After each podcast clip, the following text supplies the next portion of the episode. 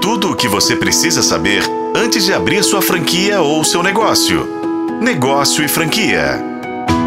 Quem diz que é dos carecas que elas gostam mais, não está atento ao que está acontecendo no mundo da estética masculina. O Brasil tem hoje cerca de 42 milhões de pessoas afetadas pela calvície.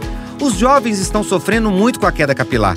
É grande a quantidade de jovens entre 20 e 25 anos que também sofrem com a falta de cabelo. E já que isso é uma dor comum a muitas pessoas, alguém estava de olho por aí e decidiu apostar.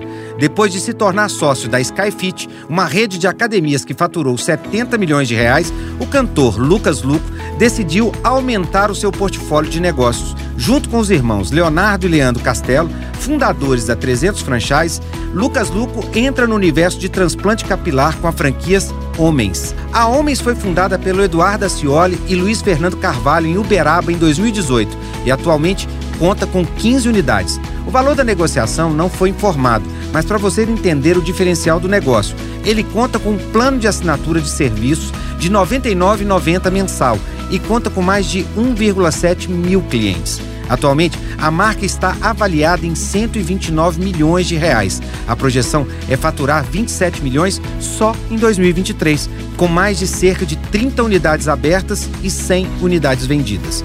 Luco conta que o negócio atraiu justamente pelo fato dele próprio ter recorrido ao tratamento para a prevenção da calvície e do transplante capilar. O cantor e empreendedor se tornou cliente de uma das franquias da Homens e gostou do serviço oferecido e aceitou o convite dos irmãos Castelo para entregar o time.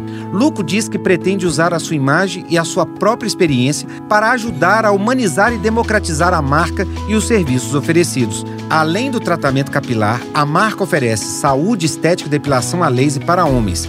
Cabe ressaltar que, de acordo com a ABC Spas, a Associação Brasileira de Clínicas e Spas, a estética masculina tem crescido e hoje os homens correspondem a 30% dos consumidores do mercado de beleza. Quer saber mais sobre o setor de shoppings e de franquias?